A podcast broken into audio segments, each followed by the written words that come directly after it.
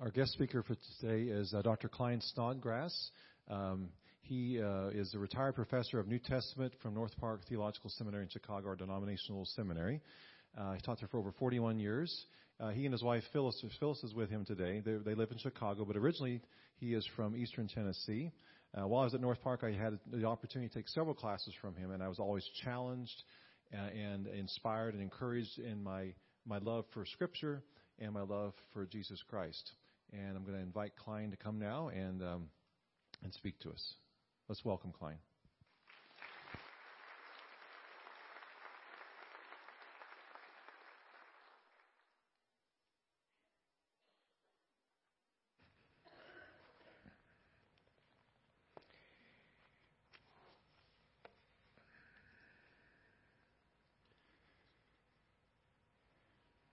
services today I finally get to be a Salina Covenant. I've uh, heard about this church for at least 35 years or so, and many of the people who've served on your staff during those years are good friends. And so I've always heard about it, and, and uh, now I'm privileged to be with you. I thank you for that. You are in the middle of a series focusing on being ready to defend your faith. And my task today is to focus on Scripture in that regard. How will you defend the faith with Scripture? How will you be ready with Scripture? How will you defend Scripture? Well, I'd like to read a text to you that people don't usually read in that regard, but I think is important.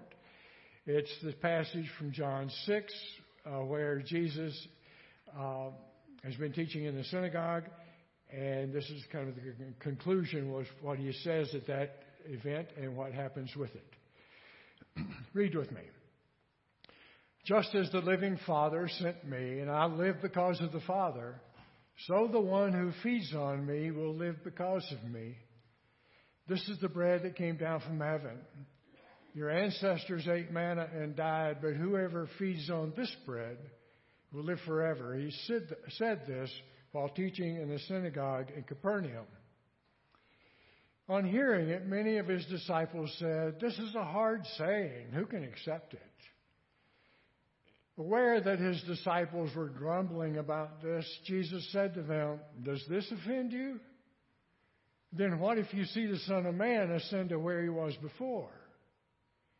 The Spirit gives life, the flesh counts for nothing. The words I have spoken to you. They are full of spirit and life. Yet there are some of you who do not believe. For Jesus had known from the beginning which of them did not believe and who would betray him. He went on to say, This is why I told you that no one can come to me unless the Father has enabled them. From this time, many of his disciples turned back and no longer followed him. You do not want to leave too, do you? Jesus asked the twelve. Simon Peter answered him, Lord, to whom shall we go? You have the words of eternal life. We have come to believe and to know that you are the Holy One of God. How are you going to defend Scripture? I suggest you do what Martin Luther did. He said you defend Scripture the way you defend a lion. Let it out of its cage. Scripture will take care of itself. You have nothing else to give people if you're thinking about defending the faith than Scripture. But this is an old book, right? And we live in a modern world. There's so many advances from science. Does the Bible still have something to say to us in the modern world? And you know what? There's some tough stuff in it. Some of it that's not Christian. My church a few months ago was reading through the Old Testament together. One of my friends came to me and said, We've got to talk I'm reading the Old Testament, I'm having a lot of problems. I looked at him and I said, You should. Come back to that a bit later. But still, I would say to you that you need to draw the sustenance for your life from this ancient book. This is what you need. You think about those texts, those passages we read from John 6, where Jesus spoke of feeding on this bread, his character, on his words being full of spirit and life, or better, I think, of life giving spirit. And Peter saying, Lord, to whom are we going to go? Where else are we going to go? You have the words of eternal life, the words we need. You'll remember Deuteronomy saying, Humans don't live by bread alone, they live from every word that proceeds from the mouth of God. This is what you need for your sustenance. And that's why I'd say, eat this book. It's actually the title that Eugene Peterson uses for his book on the character of Scripture. But he's right. Eat this book. It's a metaphor, of course, a figure of speech to say you need to invest your life in here. You need to know that you're taking in what you need for your life when you encounter this book. Scripture often uses that kind of imagery. Taste and see that the Lord is good. So, eat this book. Why? Well, I'd say to you, first of all, that Scripture answers life's ultimate questions. It is the source, pattern, eh, pattern, and power of truth. The really important questions like Are we a creation or an accident? Now, questions like Are we alone? There's somebody with us. Is God with us? Is there a God? Does God care? Are other people like us? How are we supposed to live? How are we supposed to live in relation to God and to other people? We will be held responsible for what we do? Do we matter? Is there any hope? And if you're looking for answers to those kinds of questions, apart from Scripture, you don't have an answer. Science is great. They made amazing strides, as you well know. Science is very good at telling you the how of things, but it doesn't have a word to say about the why or even the limits of science. A year ago in North Park, we had a symposium on science and religion, brought in all these scientists and theologians to discuss for two days how the two relate. It was interesting to listen to these people talk about reading God's two books the book of nature and the book of Scripture. Yeah, yeah, that's what we should be doing. But science can help us with the how, but it has no word to say about the why. Hollywood doesn't have the answer, doesn't have any answers. Wall Street doesn't have the answers. Washington doesn't have the answers. Interesting phenomenon just happened. When I said that in the second service, everybody laughed.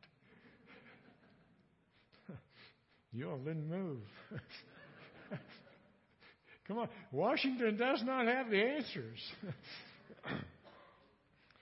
and nor does anybody else. But Scripture does, and what does it do? Let me ask you again, even another question. Why be ethical? Why be moral? Why should you do what's right? Unless there's the kind of God revealed in Scripture, I have no reason to say why you should. But Scripture comes along and it says the answers are found in terms of the loving, merciful God of compassion revealed in the face of Jesus Christ. And there you find a God who seeks us, gives us what we need for life, gives us value and good hope and good work to do. The God who gives us what we need truth, justice, mercy, love, compassion, hope. How do you deal with the tragedies the world encountered this past few weeks? How do you deal with the evil that happened in Las Vegas? Where are you going to find the pattern for lament, to grieve? Where are you going to find the description of sin? Where are you going to find the mercy and compassion and hope that we need to go forward in, in such a context? Where are we going to find how we deal with our own self centered egos, the source of sin? Scripture is the source of truth. But it's also the pattern of truth. It gives us examples. It says, here, look at this godly life. Here are models and mentors that you can learn from and live your life in a similar way. And you say, oh, that's great. But there's another piece of this pattern. Scripture also gives you the pattern of untruth. It shows you what untruth looks like. And that's part of the reason why my friend came to me and said, I'm having problems. Because a good deal of the text, especially in the Old Testament, is not trying to tell you how life is supposed to be, it's telling you how it was and is, and you should be different. You take, for example, good chunks of the Old Testament, like the book of Judges, or the book of 2 Samuel, which tells you about David's affair with Bathsheba, this tawdry history that flows out of that, in which one of his sons rapes his half sister, and her brother kills the guy who did it, and then revolts against David, and the whole thing is a downward spiral. And the narrator never stops and says to you, Oh, this is evil. Narrator just assumes you're smart enough to read know this is not what God intends. He's telling you about the failure of God's people.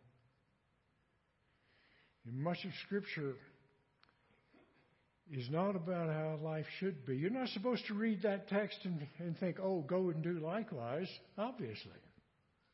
No, you're supposed to say, my goodness, they blew it bad. So Scripture gives us both the pattern of truth and the pattern of untruth. So you're going to have to read with discernment and read carefully. Do not think I'm suggesting there's a great difference between the Old Testament and the New. The Old Testament is just doing some different kinds of things.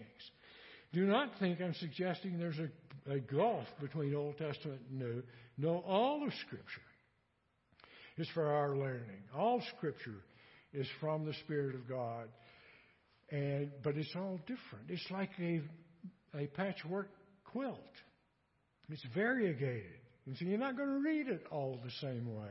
You're going to be sensitive enough to say, oh, this is what this text is doing. So, with this wonderful text, we find something else we find that the text, as the early Covenanters said, is an encounter with the power of God. Scripture is the source and pattern of truth, but it's also the power of truth. It is a catalyst that brings truth into being.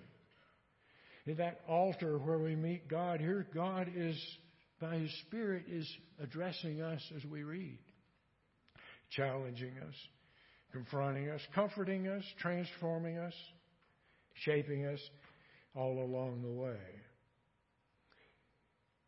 The power of truth that puts things in, into being. And this is why you will find that the covenant insists on the authority and centrality of Scripture, as they should. And early on, they ask, with regard to any claim or doctrine, if to say, well, this is true, they say, where's it written?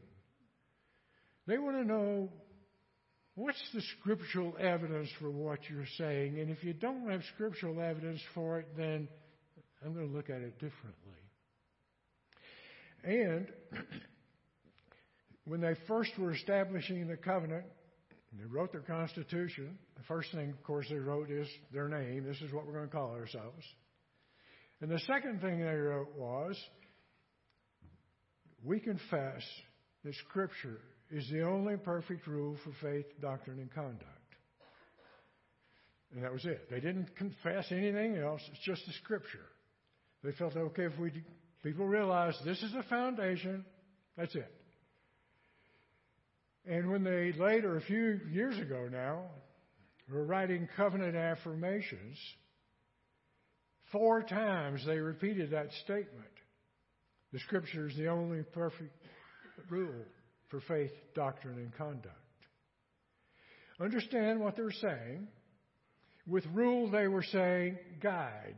This is the guide for what you need for faith, doctrine, and conduct. How are you going to live? What you're going to believe?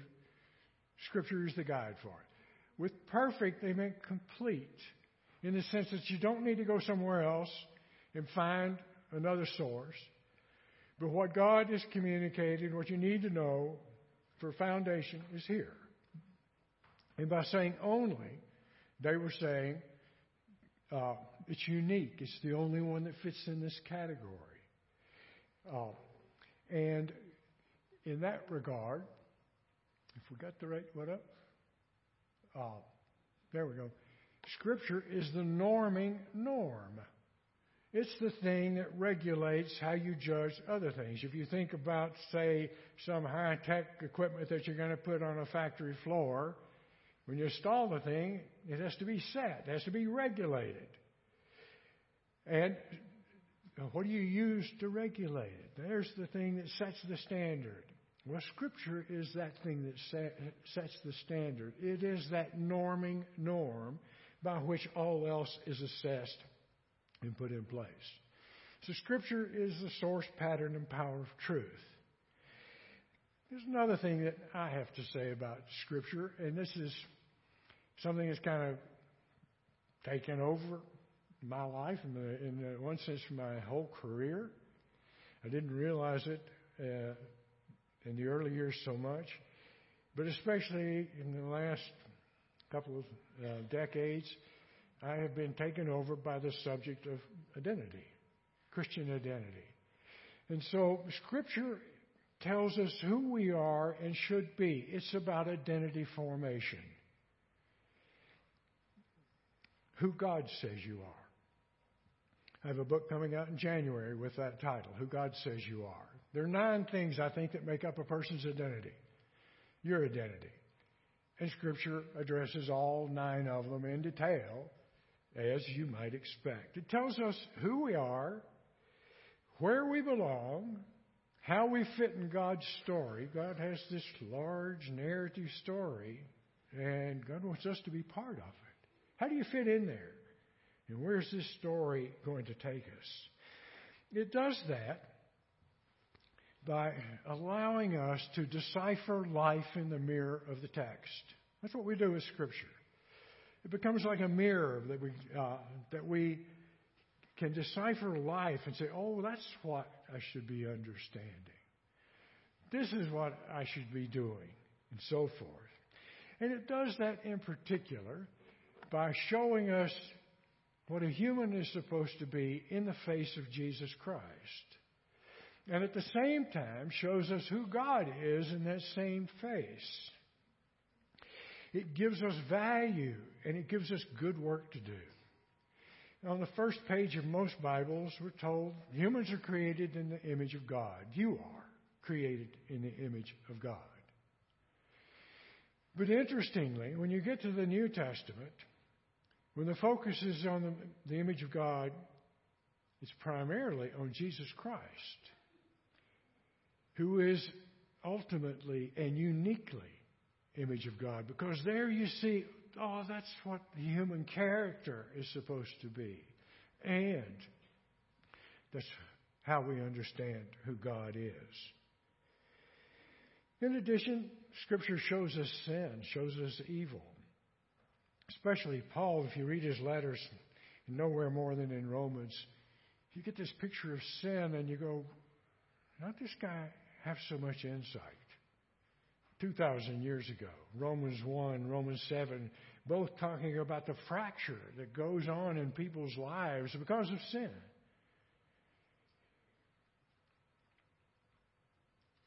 The very thing I want to do, I don't do. We all know this fracture. Sin is fractured by its very nature. How'd Paul get that insight? Yes, he had a good education, I'm sure, but other people were educated.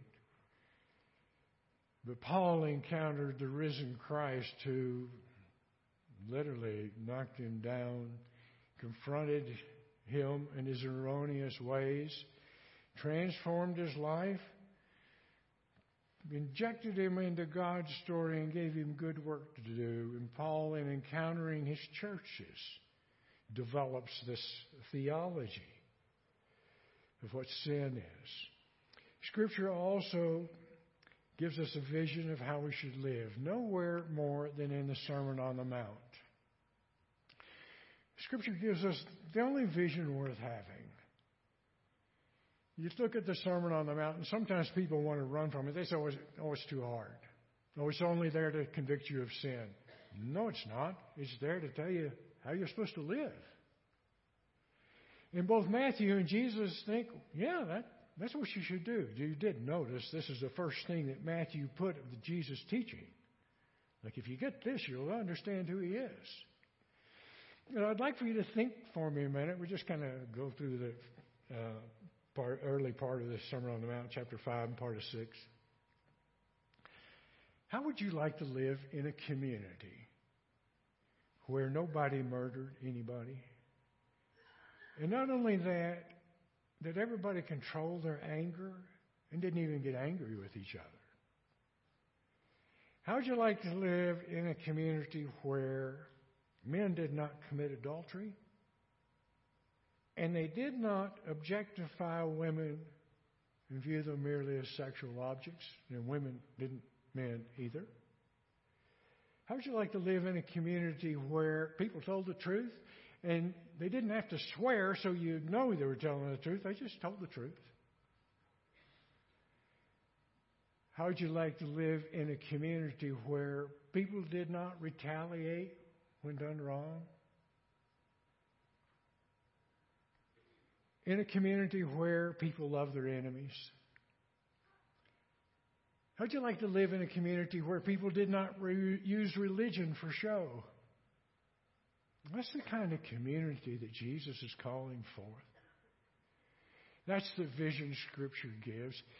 And it's the kind of community Salina Covenant needs to be, and the kind of person you need to be.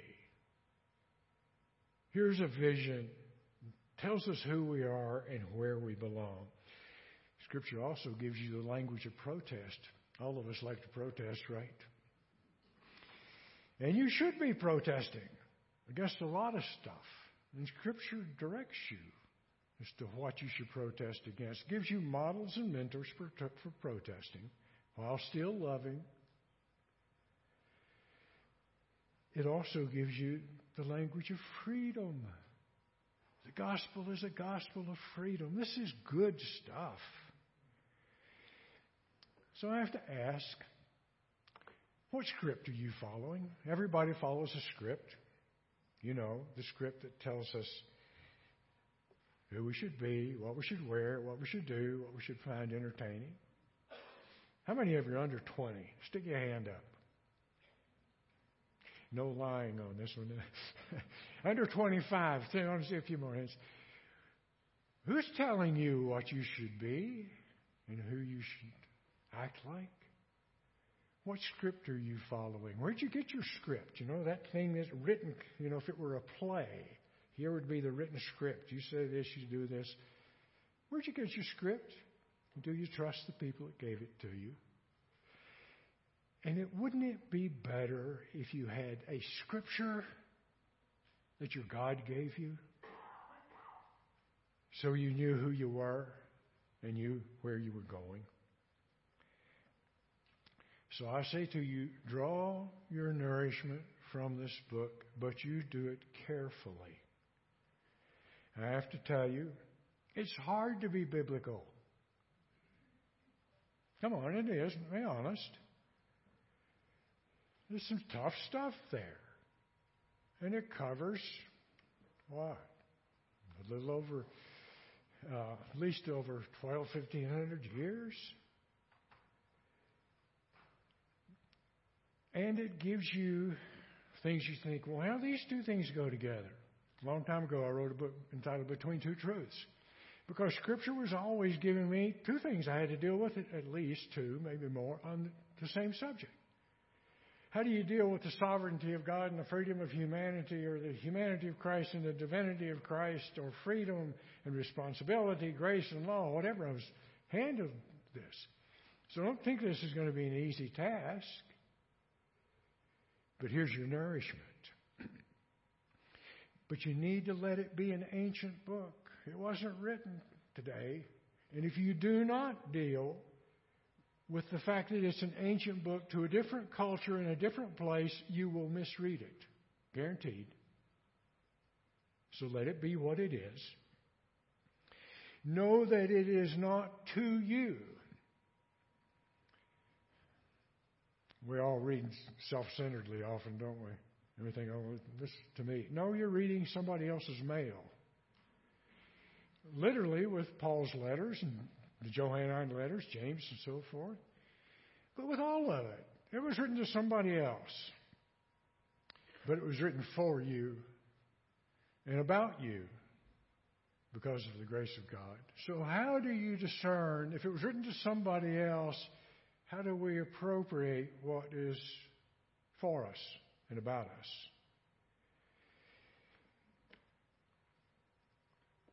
You will need to be aware that there is a trajectory in Scripture. There's a movement. You don't get everything in Genesis. And as things happen, some things change down the way.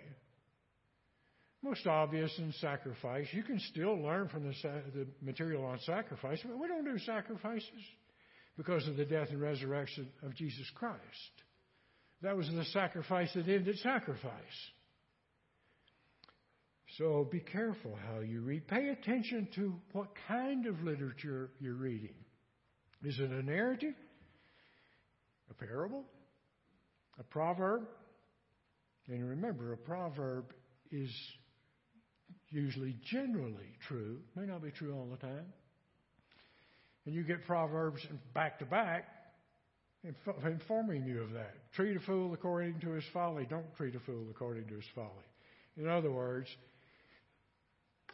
better be careful how you're dealing with fools.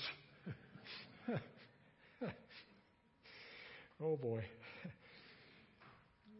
Stop asking about the meaning of a text and ask about its function. You know, if you ask about the meaning of a text, you know, the meaning can be over here somewhere. But if you ask about the function of the text, you're asking, what's this text doing? And what's it trying to get me to do? Because the text is, remember as Hebrews puts it, alive and active. That's a figure of speech. But a way to say this thing is so life transforming. It's like a double edged sword that cuts through things that aren't supposed to be separated soul and spirit, bone and marrow. And it gets in and judges your thoughts and your actions. Ask what this text is trying to get you to do. The covenant has a resource paper done a few years ago, and it's very good. And I confess I was involved in helping write it. It's still very good. it's online on the Covenant website under resources they have. If you uh, if you can't find it easily, ask one of the people on staff. You need to pay attention to this because it says this is the way the covenant reads Scripture. And I would go so far as to say it's the way anybody should read Scripture. And you look at the things that they have said. This is the, what you should do reading Scripture. You read faithfully. You don't dip into it every now and then. You are faithfully in contact with the Scripture. You read communally. You don't read by yourself. You bring your reading with other people because we need each other to read. People who are scholars need people who aren't scholars to help them see the text. Believe me, I know the scholars. We need people from different perspectives that help us understand things that we would not otherwise understand. We read rigorously, knowing this is it's not easy to be biblical. So we're going to have to pay close attention and use any resource that's valid that we can get our hands on. But we're going to read and pay real attention and not just let it pass by. We're going to read charitably with people who disagree with us.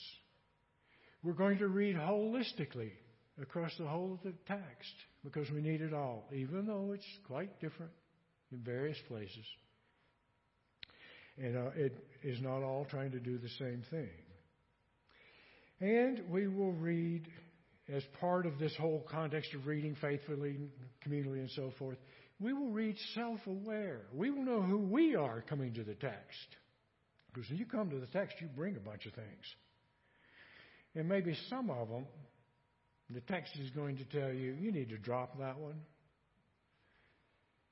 So you need to be self aware and seeking God's intent. What's God trying to get you to understand and do because of the text that you're reading? So I say to you, Christians must be people of the book. Got to be people of the book. Keep asking, where is it written? And don't tell me you believe in the authority and centrality of Scripture. Show me you do by the way you give attention to it, and by the way it transforms your existence, because that's what it's supposed to do.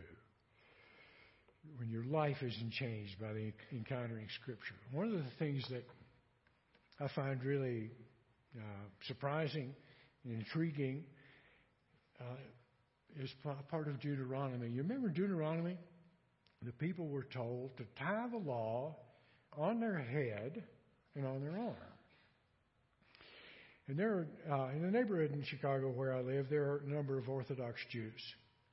And they and Orthodox Jews around the world will still tie scripture on their head and their arms. They have a little black box, about this big, with a few scripture verses in it, and long leather straps. And there's a very precise way in which you're to do it.